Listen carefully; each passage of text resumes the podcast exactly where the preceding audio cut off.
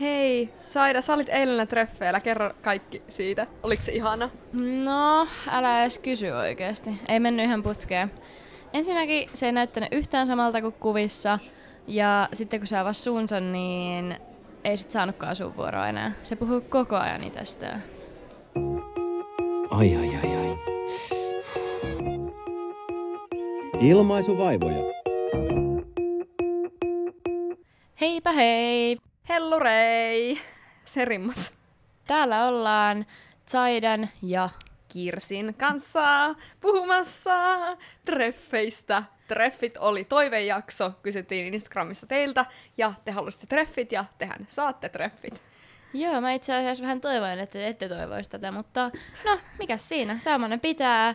Kyllähän meilläkin ehkä jonkinnäköistä reffikokemusta on, ja ollaan kuultu ehkä vähän kavereilta, että millaista siellä on, ja ollaan ennen kaikkea luettu vakavaa tutkimustietoa aiheesta, joten nyt saatte tietää, miten treffeillä kannattaa toimia, tai no sitä en lupaa, mutta saatte ainakin tietää, että se on ihan normaalia tuntea niitä tuntemuksia, mitä monet tuntevat treffeillä, niitä ennen ja niiden jälkeen.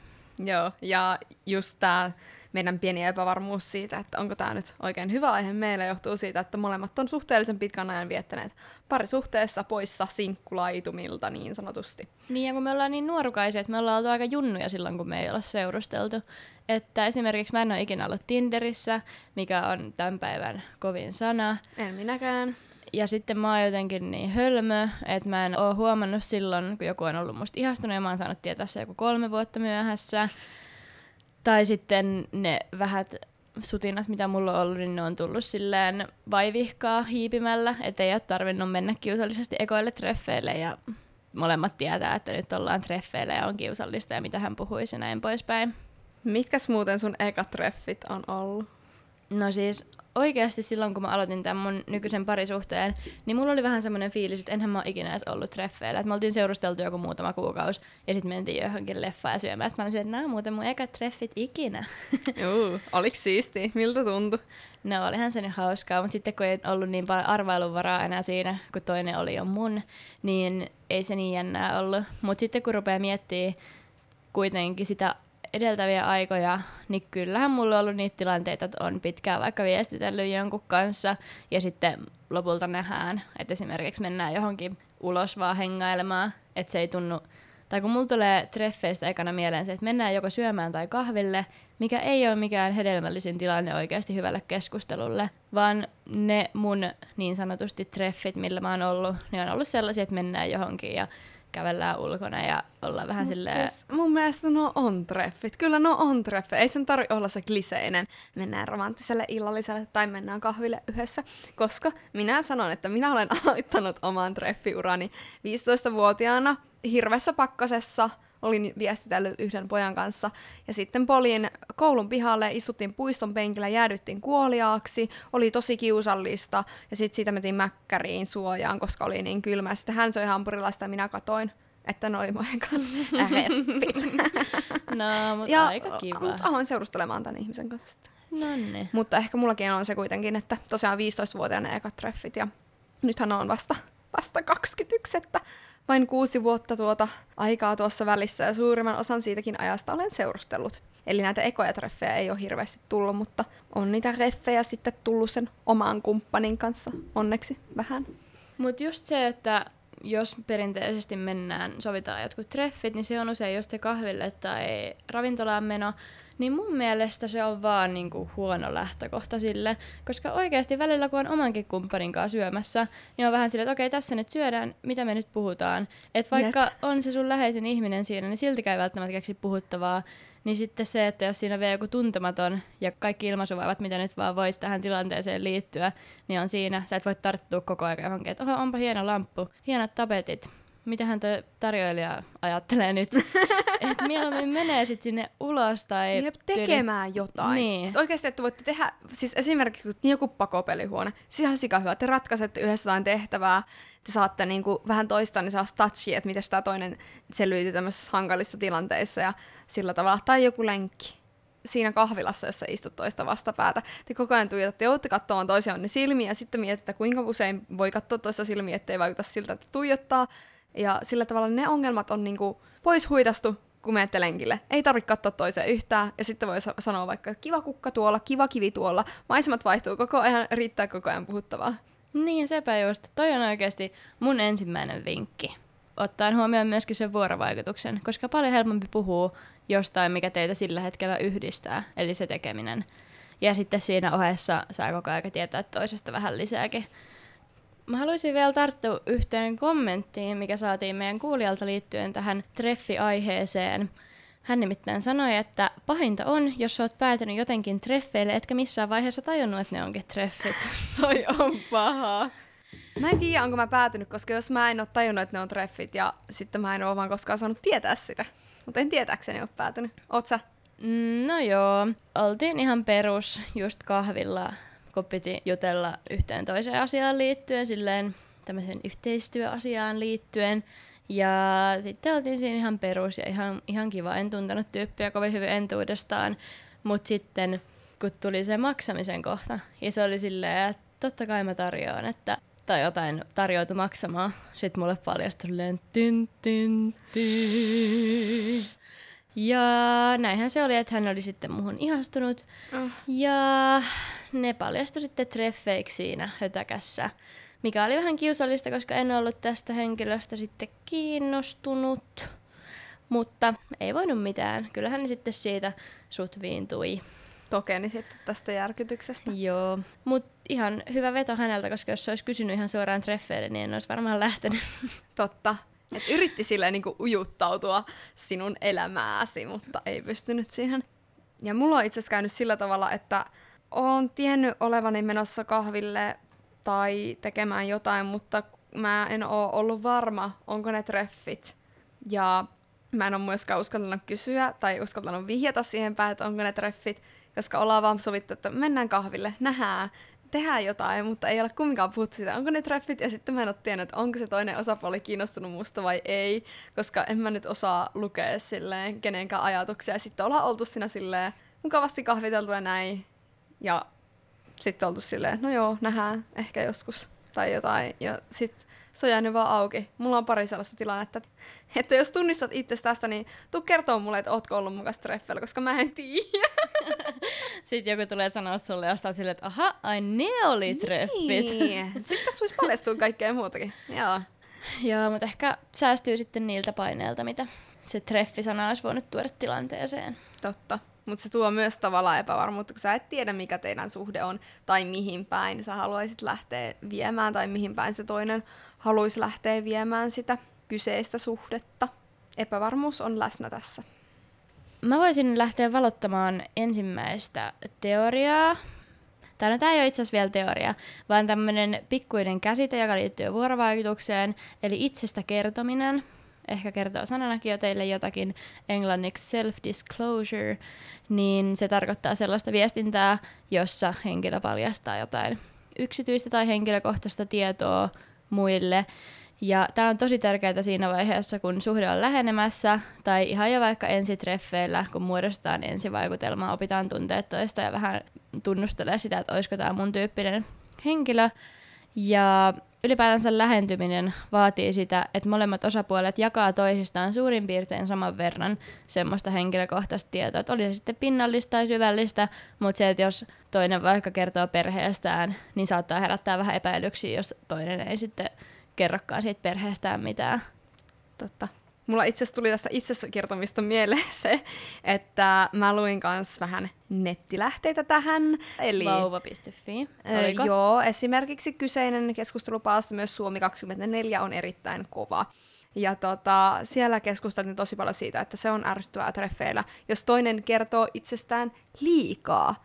Ja just mikä tuli tuossa meidän alkuepisodissakin ilmi, niin se, että niinku puhuu, puhuu, hölöttää itsestään liikaa ja jotenkin kuvittelee, että sitä toista kiinnostaa se itse niin paljon. Mutta mulla ainakin tulee erittäin turn off siitä. Joo, kyllä toisen vuorovaikutustyylissä voi moni asia kiinnittää huomioon jo sillä ekalla tapaamisella. Mutta esimerkiksi semmoinen yksinkertainen asia, että kysy siltä toiselta kysymyksiä.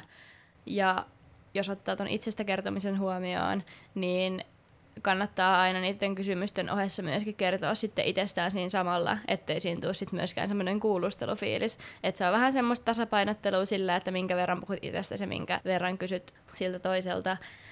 Ja tämän itsestä kertomistermin mukaan niin se olisi kaikista paras tilanne, jos se olisi tasapainossa, että minkä verran molemmat puhuu siellä rehveillä. Ja mä ajattelin ehkä myös tässä sitä, että jos sä et puhu tarpeeksi tai jos sä puhut liikaa, niin se voi johtua yksinkertaisesti siitä, että sua jännittää. Että sekin on kyllä ihan luonnollista ja ei ehkä kannata tuomita sitä toista ihmistä sen perusteella, että jos se nyt eikä olla treffeillä hirveästi puhu itsestään, koska sillä voi olla ehkä se tarve vaan täyttää se hiljaisuus siinä ja jotenkin saada jotain suusta, ettei se vaikuta nyhveröltä, niin kuin ainakin mä itse teen. Kyllä mä tietysti yritän varmaan puhua jotain muutakin, mutta mulla on se, että tota, yrittää täyttää sitä tilaa, jos jännittää.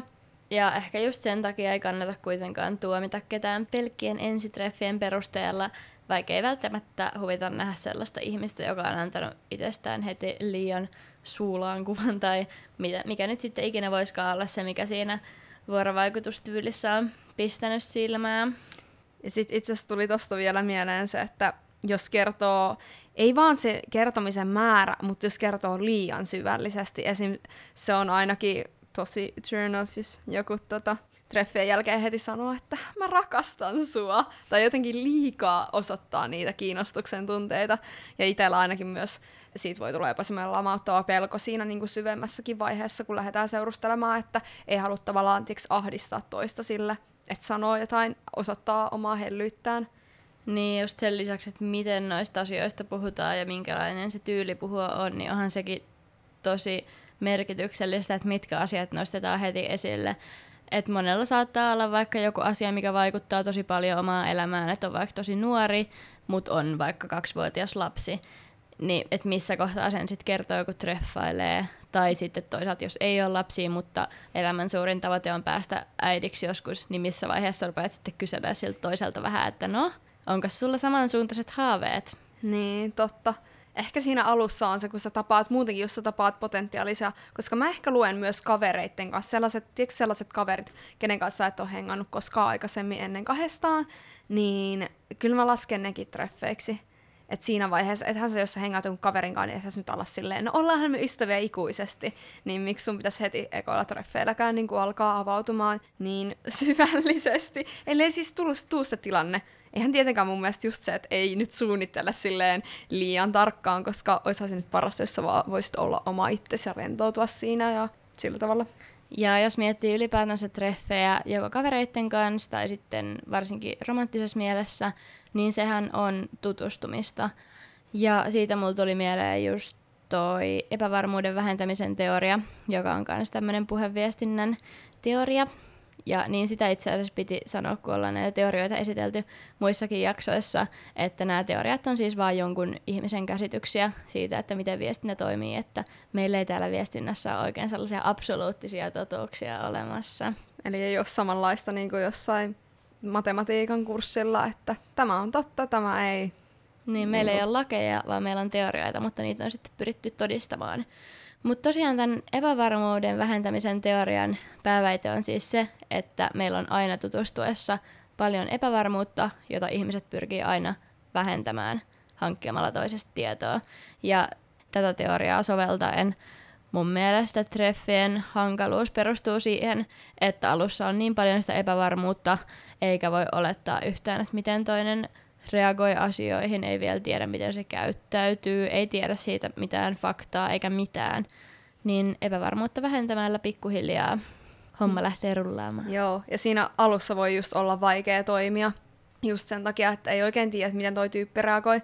Että jos nyt otetaan tää Tinder tähän esimerkiksi, mikä nykyään ilmeisesti on hyvin suosittu sosiaalinen media, mutta itsekään en ole sitä käyttänyt, paitsi kerran kun meidän piti tota, niin, itse asiassa aiheeseen liittymättömästi, mutta kerran meidän piti tuollaisella opiskelijaristeilyllä Öö, oli semmoinen te- rastitehtävä, bingo, mitä en sitten edes lopulta voittanut, kun sammui sinne hyttiin yhdeltätoista, mutta siis siinä piti ladata Tinder ja tehdä Tinder-matchi, ja sitten mä latasin sen ja tein sen matchin, mutta mä poistin sen heti. Ja jos se mun käyttäjä on siellä, niin minä en ole Tinderissä, minä on onnellisesti seurustelen. En halua mitään yhteydenottoja. Mutta ö, mikäs mun pointti olikaan tässä? No jotakin, se oli niin sitä se, Tinderistä ja Niin se, se, että tota, niin, niin, jos sä oot siellä puhunut sen toisen ihmisen kanssa, sä ehkä osaat olettaa jotenkin, että miten hän reagoi ja minkälainen tyyppi hän on. Mutta koska puhelimen takana se ihminen voi olla ihan erilainen kuin mitä se on livenä, niin sit saattaakin just tulla näitä tilanteita, että se oli ihan erilainen se tyyppi, mitä mä luulin, ja se näytti ihan erilaiselta, ja mitä se ei jutellut yhtään luontevasti, vaikka se juttu ei niin luontevasti siellä netissä, koska internet on vähän erilainen media kuin tämä meidän kasvokkainen vuorovaikutus. Niin, ja ylipäätänsä se, että kun on vaan se tekstivälitteinen vuorovaikutus, niin siinä ei välity ilmeet, eleet, puhetyyli, vaikka kävelytyyli, mikä saattaa jo jollain vaikuttaa siihen viehättävyyteen, ja kaikki mahdollinen, kyllä te tiedätte, olemus. Haju. haju ja tämmöiset asiat, niin ei ihmekään, että sitten kun sieltä astelee se Juha kahdeksankymmentäkahdeksan sieltä ovesta, niin saattaa tulla yllätys.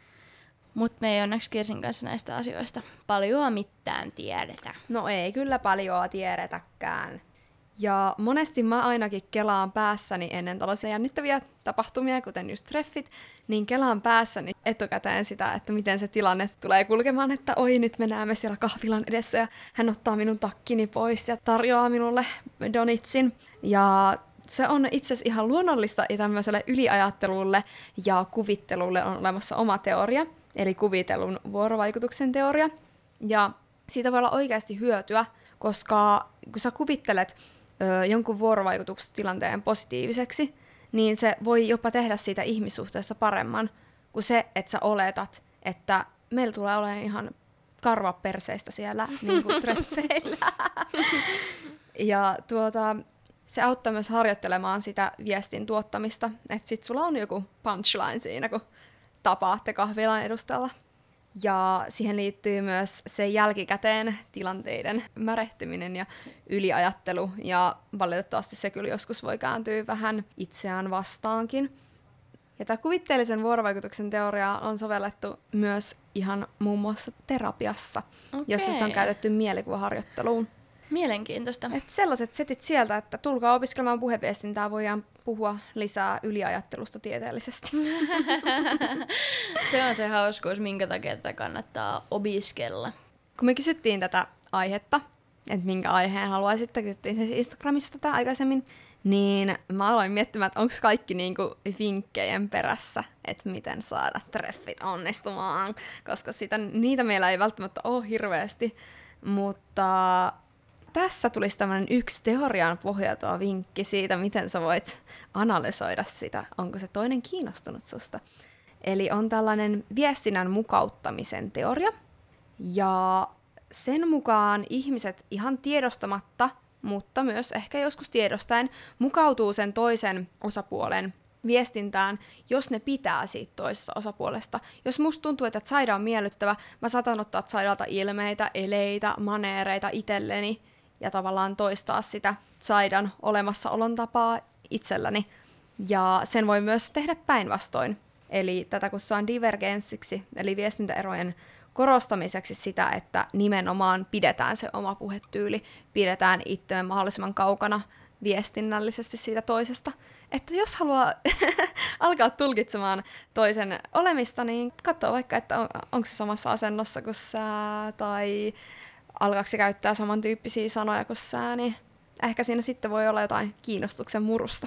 Niin, ja tossahan on just se, että silloin kun toinen puhuu vähän samalla tavalla kuin sä, niin silloin sä oot silleen, aha, mehän ollaan ihan samanlaisia, ai että me ollaan samanlaisia, ja me kuulutaan yhteen. Ja se voi ruokkia taas sitä valheellista kuvaa, koska toinen on vaan kiinnostunut susta. Mutta myös se, kun pidetään toisia samanlaisina, niin se lisää sitä kiintymystä. Eli jos sä haluat, että joku kiintyy suhun, niin tietyissä hienovaraisissa rajoissa voi ehkä itsekin, tai sitä tapahtuu myös väistämättä, mutta voi mukauttaa omaa käyttäytymistä sen toisen käyttäytymiseen. Niin, jos haluaa saada toiselle semmoisen olon, että toi on nyt kiinnostunut, vaikka se toinen ei oikeasti tiedä sitä, mutta alitajuntaisesti hän huomaa, että mm, meillä on sama asento. Nee. Ja sillä tavalla hänkin voi ehkä rohkaistua sitten sanomaan jotain. Ja ehkä toimii sitten myöskin vaikka työhaastatteluissa tämmöisissä, että ei ehkä tätä oman kumppanin valintaa kannata tälleen vilpillisesti rakentaa, mutta no, jokainen valitkoon oman tiensä. Niin, ja eihän siinä välttämättä kumppania haeta siinä treffeillä, että se voi olla kuule ihan jotain muutakin. No se on totta. Se että on totta. Jos niin kun halutaan päästä johonkin hommiin, niin kyllä tässä voi siinä, siinä vaiheessa olla pienimuotoisesta manipulaatiosta olla hyötyä. Eli Kirsi kehottaa kaikkia kuulijoita meidän manipuloimaan ihmisiä Joo. baarista omaan makuuhuoneeseen. Niin, tai kahvilasta. Juu, juu. Mut hei, näihin kuviin, näihin tunnelmiin. Näihin ääniin ja näihin fiiliksiin. Kyllä. Eli tunnelmiin. Jees. Noniin, lopetellaan. Adios. Adios, señoritas. And señores.